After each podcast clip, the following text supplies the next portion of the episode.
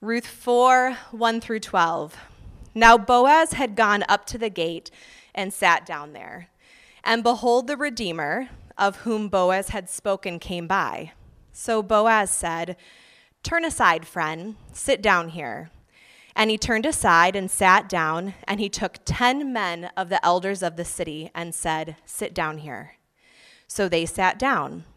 Then he said to the Redeemer, Naomi, who has come back from the country of Moab, is selling the parcel of land that belonged to our relative Elimelech. So I thought I would tell you of it and say, Buy it in the presence of those sitting here and in the presence of the elders of my people. If you will redeem it, redeem it. But if you will not, tell me, that I may know, for there is no one besides you to redeem it, and I come after you. And he said, I will redeem it. Then Boaz said, The day you buy the field from the hand of Naomi, you also acquire Ruth the Moabite, the widow of the dead, in order to perpetuate the name of the dead in his inheritance. Then the Redeemer said, I cannot redeem it for myself, lest I impair my own inheritance. Take my right of redemption yourself, for I cannot redeem it. Now, this was the custom in former times in Israel concerning redeeming and exchanging. To confirm a transaction, the one drew off his sandal and gave it to the other. And this was the manner of attesting in Israel. So when the Redeemer said to Boaz, Buy it for yourself, he drew off his sandal. Then Boaz said to the elders and all the people, You are witnesses this day that I have bought from the hand of Naomi all that belonged to Elimelech, and all that belonged to Chilion and to Mahlon. Also, Ruth the Moabite, the widow of Mahlon, I have bought to be my wife, to perpetuate the name of the dead and his inheritance, that the name of the dead may not be cut off from among his brothers and from the gate of his native place. You are witnesses this day. Then all the people who were at the gate and the elders said, We are witnesses. May the Lord make the woman who is coming into your house like Rachel and Leah, who together built up the house of Israel. May you act worthily in Ephrathah and be renowned in Bethlehem. And may your house be like the house of Perez, whom Tamar bore to Judah because of the offspring that the Lord will give you by this young woman. This is the word of the Lord. Thanks be to God. You may be seated. Thanks, Jess. Well, good morning. Welcome to Disciples Church. It is good to see you, good to be with you uh, this morning. My name is Jonathan Mosier, uh, and it's my privilege to open up the word with you and for you this morning. So if you have your Bibles, turn, if you would, to Ruth chapter 4. Ruth chapter 4. Continuing on, if you're new with us this morning or if it's your first time visiting with us, we're continuing on in a series uh, in the Old Testament in the book of Ruth, looking at the life uh, of this truly amazing woman. And we came out of a passage last week where we talked about all of these different cultural elements that were at play, a lot of obscure references, and we're just going to continue right on in that theme uh, this morning, addressing all kinds of stuff that makes no sense within, within our modern context, um, but which really reveals the beauty and the providence of our God.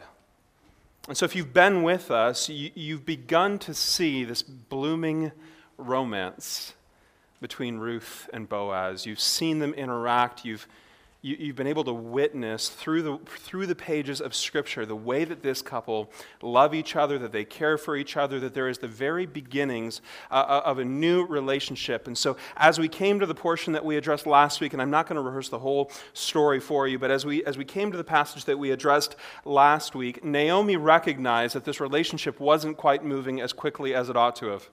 And so, though there was a friendship beginning, and though there were the seeds uh, of a deeper relationship, a next step needed to be taken. And so, at Naomi's behest, Ruth goes to Boaz during the evening after he's uh, eaten and had something to drink. And at the end of a long day, she lays at his feet. And when he wakes up at midnight, she says to him, essentially, If you will have me, I will be your wife.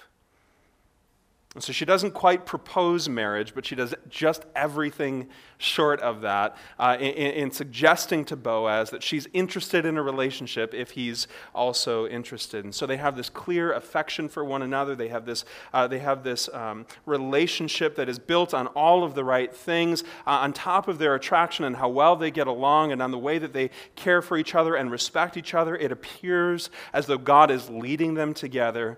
But at the end of that interaction last week, Boaz closes by saying, There is a closer Redeemer with whom I must first check.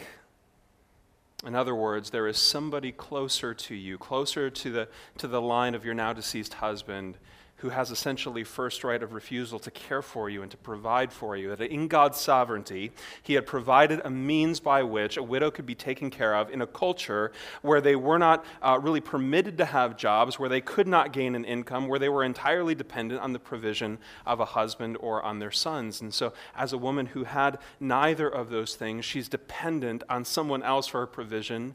And in God's provision, He had provided this way for her to be cared for.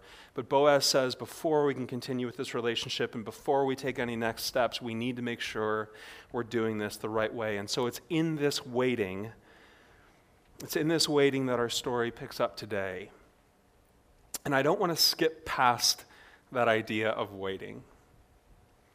Because I think the waiting that's occurring in this text is the very first thing that we ought to notice. There is almost nothing, at least for me in my life, that reveals my own need for sanctification like waiting.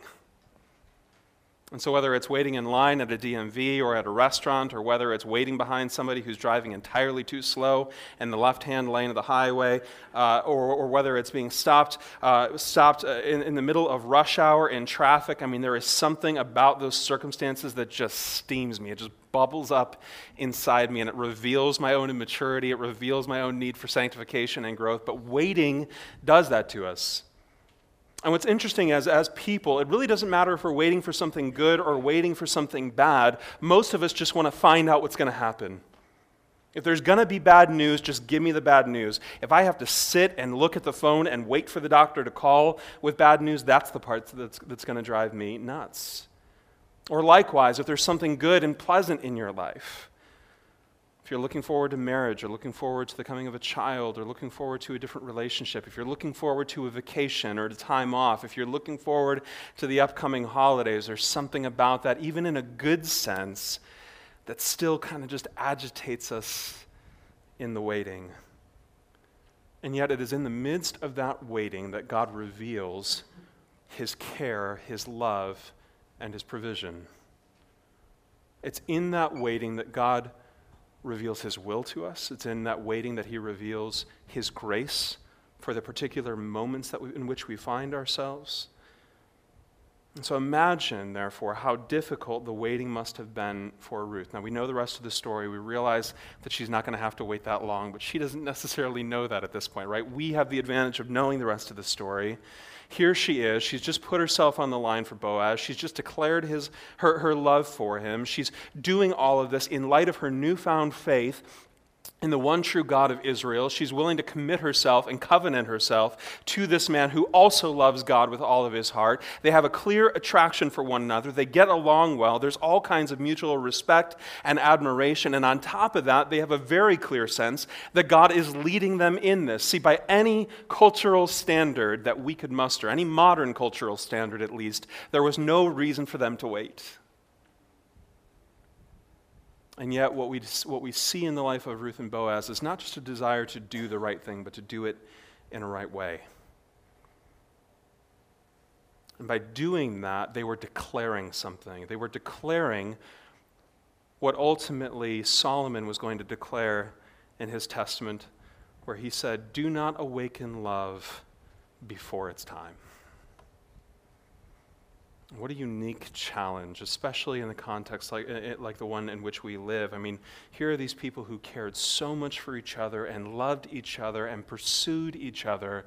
But what they were saying in this moment is your character before God, your personal holiness, your sanctification and growth in Him is more important than the particular draw that I feel to you right now. It's a difficult thing And rather than justifying what would have been very easy for them to justify, they determined to follow things through. To, they, they determined to carefully not allow their passions to run ahead of them. And in doing so, here's what they ultimately did. And this is the part that we can carry into our relationships, whether romantic or non. Uh, ultimately, what they were doing is they were caring for the integrity of their relationship. They were saying it's more important that we do things the right way, and that in the process, even of courtship in this particular circumstance, Boaz is saying, I want to care for you, and I want to love you, and I want to protect you, and I'm even going to do that in the way that I go about pursuing a relationship with you. And Ruth is looking at this saying, I realize that I need provision. I realize that I need help. I realize that I'm lonely. I realize that I want to be married. I realize that I need all of these things. But she's saying, ultimately, it is more important that my relationship with God go unhindered and my relationship with Boaz remain pure than that I ultimately get those things that I know I want. And in doing this, they were also declaring something about who their God was and is. They were declaring something about the very reputation of God. I mean, Boaz, as a member of the nation of Israel, and Ruth, as a convert to the worship of the one true God, they were upholding the custom that God Himself had ordained. And in doing all of that, they were continuing to demonstrate their faith. Because by approaching things in the manner in which we're about to see, they were risking the possibility of their very relationship coming to fruition. There was a chance that by doing things the right way, according to what God had ordained, Ruth and Boaz would not end up together. But they had so much faith and confidence in the goodness of their God that they determined there was no other way to proceed but to trust Him and so, here in this text, we find the very next morning, Boaz follows through on his word. He sets out looking for this man, the, the, the, first in line, the nearer kinsman redeemer. And it says this it says, Now Boaz had gone up to the gate and he sat down there. So, if you've ever been to portions of Europe, or certainly if you've ever been to the Middle East, you can kind of imagine this scene. Because countries that have a, a, far longer history than our own geographically uh, are set up very differently than ours. I mean, I remember several years ago, Jessica and I uh, were in Italy, and I remember as we, uh, as our plane landed in Venice, and then as ultimately we made our way into various cities throughout the region, I remember just being struck by how different everything was. And not just culturally and not just the language, but even the way that the whole city itself was structured. Because what, what happened is you had these very old cities that were essentially uh, were built up as people moved into them. And because of that, roads really aren't straight and they kind of curve and they follow the path that maybe a mule would have trod at one point or another. I mean, this is kind of the way the whole city is set up. And so you have streets that are incredibly narrow. You have whole portions of major cities, at least in Italy where we were, uh, where, where car traffic couldn't get through because the, the streets weren't wide enough to carry them. And so all you have is foot traffic. And because of that, there's these streets that are so incredibly narrow that you can hardly get past another person walking the other way. And so, what the Italians and ultimately what we see in this passage uh, far before then, what we see them, what we see these cities doing is establishing whole portions of the city that are going to be open spaces for people to gather and to meet. So, where we were, uh, they had established piazzas, and so at night people would come from all over the city into these massive open spaces, and there'd be parties and people having drinks and people having conversations and spending time together. It was a place for for culture essentially to happen, for conversations to happen, for relationships relationships to happen. And in the case of this passage, the city gate, this wide open area at the very entrance to the city, was a place people would go to conduct business. It was a place that they would meet in a time before cell phones. It was a place for them to gather and, and, maybe meet with city officials if they had particular questions or legal issues that needed to be carried out. And so, this is exactly uh, where we find ourselves. Boaz has made his way through the narrow streets of Bethlehem. He's come to the gated entrance of the city. He's come to this open square where people gather and elders sit. This is the place where disagreements are settled and the law is established. And look what it says. And behold, the Redeemer of whom Boaz had spoken came by. Now, this is very much uh, like the first couple chapters of Ruth, where it says that Ruth happened upon the field of Boaz. Boaz goes to the center of the city looking for this one particular individual, the one person who is a more near kinsman redeemer than he is. He's looking for this one individual, and he just happens to see him as he enters into the city gates. And so he says to him, Turn aside, friend, sit down here. And he turned aside and sat down. And then Boaz took ten men of the elders of the city and said, Sit down here. And so they sat down. So he's going to have this conversation with this gentleman, and he wants to establish it in the eyes of witnesses. He wants everyone to know, to make sure that there is no shadow of a doubt as to what is about to take place. And look then what happens beginning in verse 3, and pay attention to the way that Boaz constructs this conversation because it's fascinating. Then he said to the Redeemer, Naomi, who has come back from the country of Moab, is selling the parcel of land that belonged to our relative Elimelech. So I thought I would tell you of it and say, Buy it in the presence of those sitting here and in the presence of the elders of my people. If you will redeem it, redeem it. But if you will not, tell me that I may know, for there is no one besides you to redeem it, and I come after you. And the man said to Boaz, I will redeem it. Now, again, we probably know the end of the story unless you haven't been reading ahead, in which, you're, which case you're in for a surprise. But we hear this, and immediately our hearts sink. Oh, Boaz, you missed your shot. This was your opportunity. Why did you go find this guy? You could have had everything you wanted. And so he comes to him, and, and to, to understand what's really happening in this text, I mean, first of all, this is the first time we've heard anything about any land. I mean, what we knew about, uh, about Ruth and Naomi up until this point is that they're absolutely broke, that they're dependent on others for their provision, to the point where they're gleaning in the field of Boaz, going around the edges and gathering up extra crops just to make ends meet.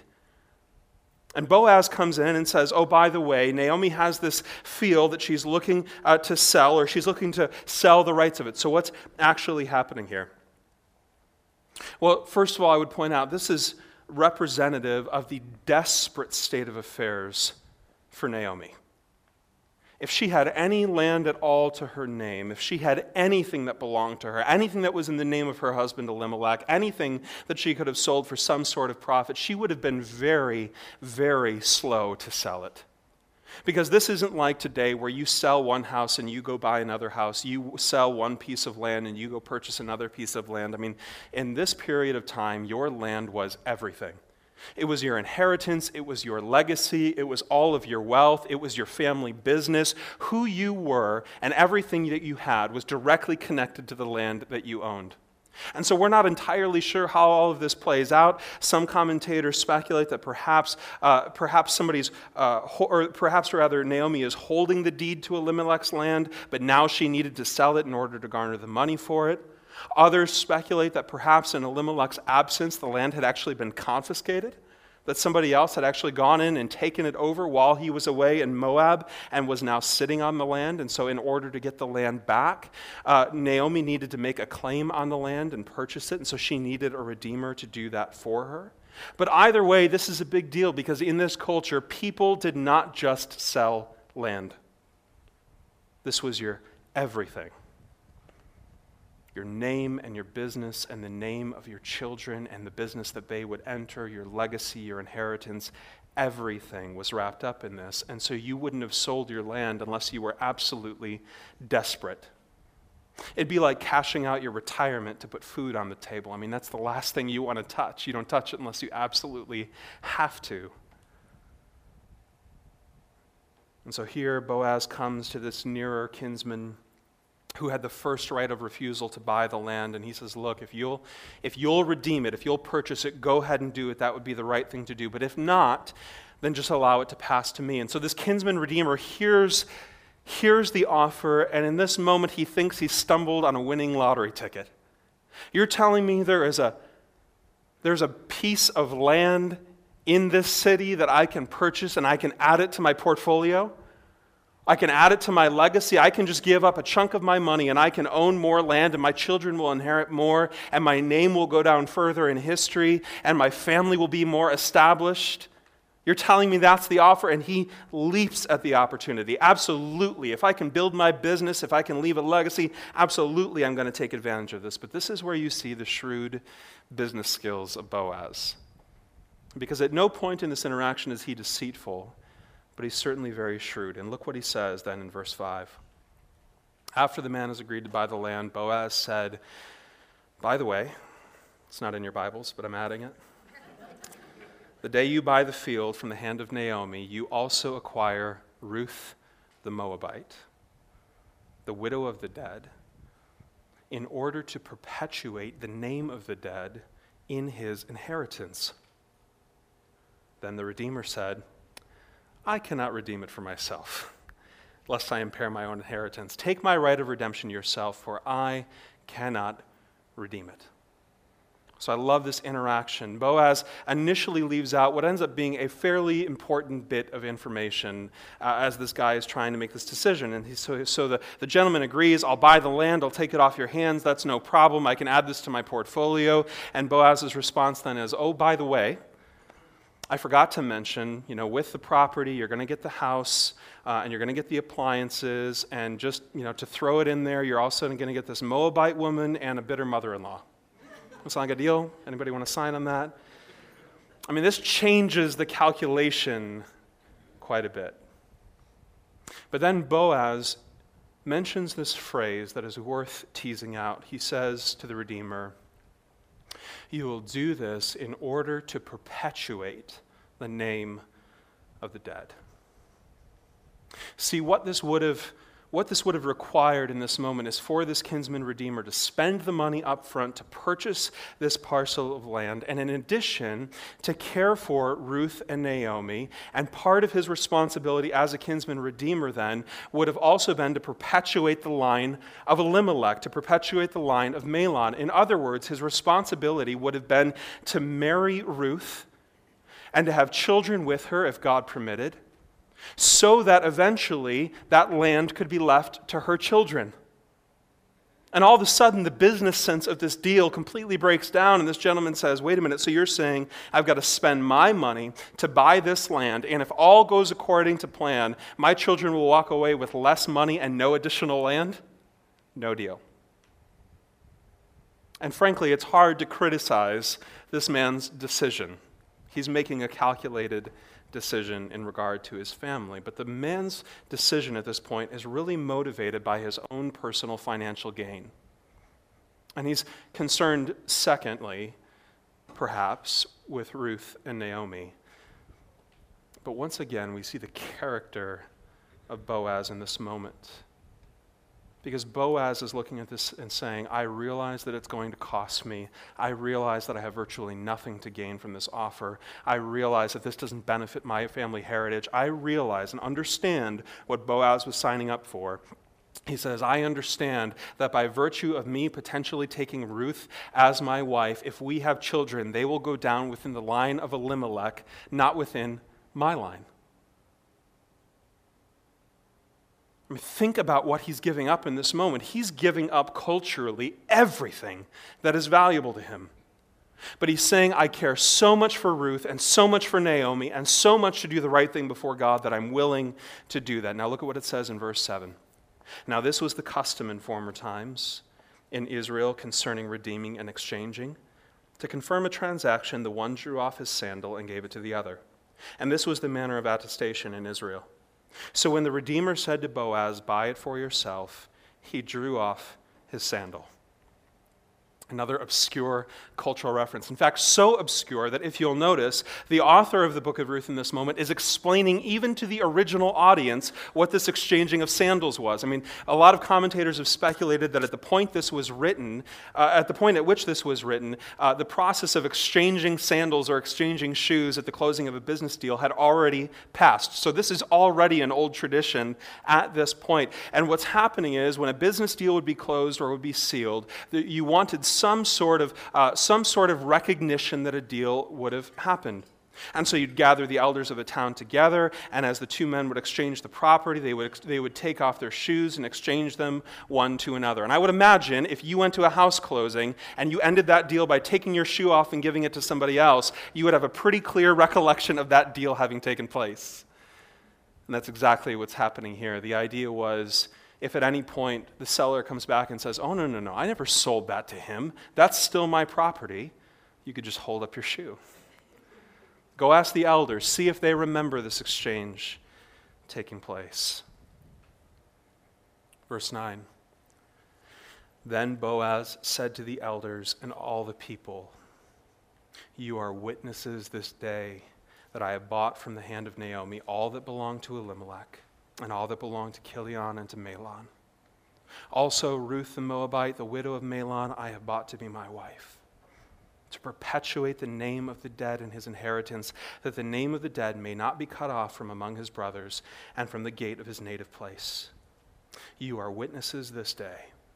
Then all the people who were at the gate and the elders said, We are witnesses. May the Lord make the woman who is coming into your house like Rachel and Leah, who together built up the house of Israel. May you act worthily in Ephrathah and be renowned in Bethlehem. And may your house be like the house of Perez, whom Tamar bore to Judah, because of the offspring that the Lord will give you by this young woman. So Boaz here makes his intentions known, and before everybody, not just the elders, but everyone that gathers around, he says, I want it to be known what just took place. I'm purchasing this land that used to belong to Elimelech. I'm taking Ruth as my wife. I'm going to care for her and love her. And if God blesses, we're going to have children together so that the name of Elimelech can continue going forward. This is Boaz's farewell speech in this book. This is the last thing we have recorded that was spoken by him. And look at what he uses this opportunity for. Look at the reason he gives for marrying Ruth to perpetuate the name of the dead in his inheritance. He says, A big part of my motivation for marrying Ruth is that I don't want the name of Elimelech to fall away. Now, that certainly wasn't the only reason, but this is a man who is pursuing marriage for very selfless reasons. I mean, Boaz and everything that he does that's recorded for us is motivated first and foremost by doing what was right. And in our modern hearing, we stop and think, well, that doesn't sound very romantic. He married her because he wanted to do the right thing? Where's the love? Where's the passion? Where's the excitement? Where's the sensuality? Where's the desire? Where are all of the things that people look for in marriage? But when you stop and think about it, can you think of anything that is more romantic than an individual pursuing a spouse for the benefit of that spouse and not just him or herself? See, Boaz wasn't looking at this saying, Ruth, I want to marry you because I think you're beautiful and I think you're attractive and I think you're wonderful and I think you can do great things for my career and I think you'll make a good mom and I think you'll do all of these different things, though, though all of those things may have been true. He's looking at her and saying, I'm going to be sacrificial in my love. I'm going to pursue you for your benefit. See, this is the kind of love that surpasses mere attraction or sensuality or comfort or convenience. This is the kind of person you want with you when you get the bad news. When you get the bad prognosis from the doctor, when finances are tight, when you're feeble and unable to care for yourself. This is the kind of men man, rather, that I hope we as men would strive to be like. It's certainly the kind of man that I'd want a daughter to marry. And the response of the elders to this declaration of Boaz was affirmation and celebration. And here's the reason that that's worth mentioning, especially in our modern context, once again. I came across a quote this week from David Atkinson, who wrote a, uh, a, brilliant commentary on this book. And he, he made this statement in passing, and it just leapt off the page at me. In response to the elders affirming and celebrating with Boaz, he wrote Public witness is always a part of covenant making. Public witness is always a part of covenant making. So notice, Ruth and Boaz didn't make classic arguments of a couple who act like they're married, but without the commitment of marriage. These weren't people who were just trying out to see if marriage was going to work for them. These weren't people who wanted all the benefits of marriage without the covenant or commitment of marriage. They weren't trying out their physical relationship to see if they're compatible. They didn't claim that they were committed to each other in their hearts without actually declaring their love in front of other people. They didn't claim that they were married in God's eyes. They said, in order to have a true covenantal relationship, we want everyone to know that we are committing together. And this is at the heart of what we as people do. It's the reason why we have weddings to have that public declaration when they establish their covenant with each other in the presence of many. And look at what the elders pray over them. They prayed, May it be so, and may your family be blessed because of the children that you have. Now, we'll talk about that more next week, but there was no one there on that day who would have guessed the significance of that prayer. But what I want to leave you with is really one thought. In an obscure text like this one, there's one element that leapt out at me this week. It's interesting to me that in a book that cares so much about the meanings of names, and all the way back from the beginning, you look at the name of Elimelech, and his name means God is king. And you look at the, uh, the name of Naomi, which means pleasant or sweet. You look, at, uh, you look at the names of their children, Mahlon and Chilion, which meant sickly and then you see the significance of Naomi changing her name and saying, Don't even call me Naomi, which means sweet. I don't even deserve that name anymore. Instead, call me Mara, which means bitter. And in, in a book that cares so much about the significance of names, it's interesting to note that the gentleman who is in first position to be the Redeemer has no listed name. Now, before I go on, let me just say I don't want to make too much about things that the Bible doesn't actually spell out. There may be multiple reasons why his name is left out of the record of Scripture, but it's worth noting that this man passed on his opportunity to redeem Ruth, to demonstrate the covenantal care and love of God in an order to maintain his own line and maintain his own name. And yet we don't find his name in Scripture. And it's equally interesting to note that this man, Boaz, who was willing to give up his own name for the sake of carrying on Elimelech's line, is the man whose name we are reading 3,000 years later.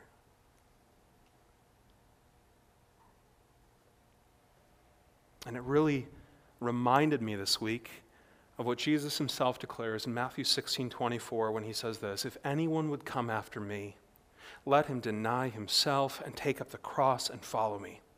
For whoever would save his life will lose it, and whoever loses his life for my sake will find it. See, here's at least one of the promises of this story. You can try, you can try to rush the hand of God. And you can try to justify in your own mind the reason that things ought to happen the way that they ought to happen. You can try to rationalize away the responsibility that you have before God or what you know to be true about Him. You can try to rush the hand of God and in the process lose out on the joy that He has reserved for you. Or you can wait on Him. You can trust His timing. And you can be amazed at His provision. And over and over in this story, whether it's Elimelech or Naomi, and the demonstration of a lack of faith of Elimelech leaving the land to try to chase down his own provision, rejecting the fact that God had already promised he would take care of him. Or whether it's Ruth trusting in the provision of God, even though she had no idea where it was going to come from or whether it was Ruth and Boaz together, realizing that they loved each other and realizing that they were a great fit and realizing they wanted to be together, but declaring, no, we're going to do this the right way in the right time. We consistently see that message. So you can try your best to preserve your own name,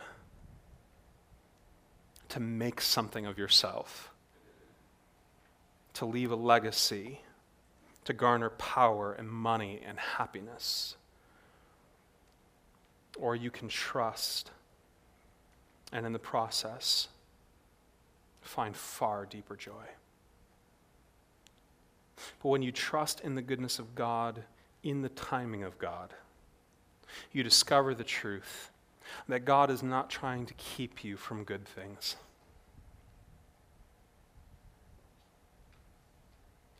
When God puts us in a position to wait,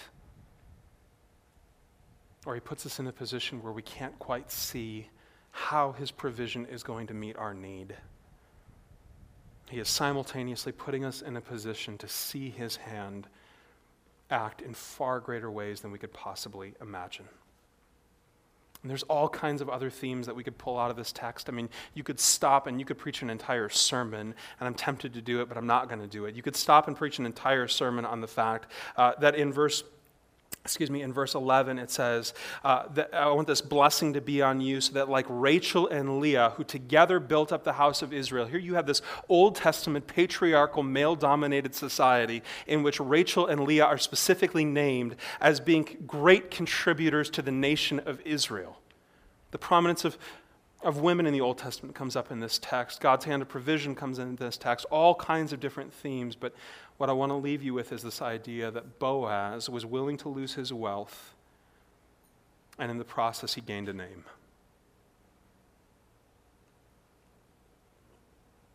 And by the same token, the first kinsman redeemer, in an effort to preserve his own name and garner things to himself, is left nameless in this story.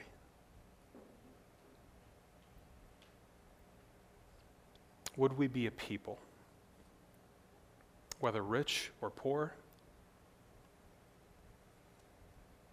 whether people from broken families and heartbreaking situations, or intact families and blessed situations, would we as a people realize that God has placed us where we are with a perfect intentionality? Which is for our lives to be pointers, signposts to his goodness and his care and his love and his grace. And would we hear the call of Jesus in the book of Matthew to be willing to take up our crosses and to follow him, to be willing to lay our lives down for his sake? Why? So that we may actually find life to be willing down our own names and our own egos and our own agendas and our own desires and our own passions and our own pursuits, should God lead us to do that. For the sake of garnering something far, far greater, which is a name in Jesus Christ that cannot be taken away, provision in Christ that we cannot imagine. For what does it profit a man? If he gains the whole world and forfeits his soul? If I can remember the quote, and I didn't write it down and I didn't look it up, there was a quote by a man named Jim Elliot who said, He is no fool who gives what he cannot keep to gain what he cannot lose. And that was the exchange that Ruth and Boaz entered into. Let's pray together. Lord Jesus, I thank you for the beautiful example of Ruth and Boaz. And Lord, we thank you for the confidence that we can have when we wait on your timing, for the peace that we can have when we live according to your will, and for the joy that we can have when we trust you for our provision rather than trying to make a name for ourselves.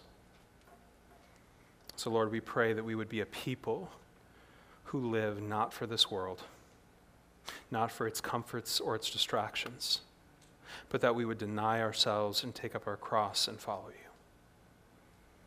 Lord, we pray that we would do that believing that you are able to do above all that we ask or think. God, would we find ourselves in our lives, having been given opportunities, would we be faithful and shrewd and also innocent in our dealings? Like Boaz, would we be wise with the things you've entrusted to us? And God, if we find ourselves in an area of lack or need, would we, like Ruth, trust and depend on your name? Would we live for what is temporal and not be satisfied, or rather live for what is eternal and not be satisfied with the temporal? And so we thank you that this story isn't finished and that this isn't a mere moral tale, but God, that we would see it for what it is a picture of your love and your pursuit of your bride, the church. So help us to live in light of the name you've given us. And we'll give you all the praise and the honor and the glory for it.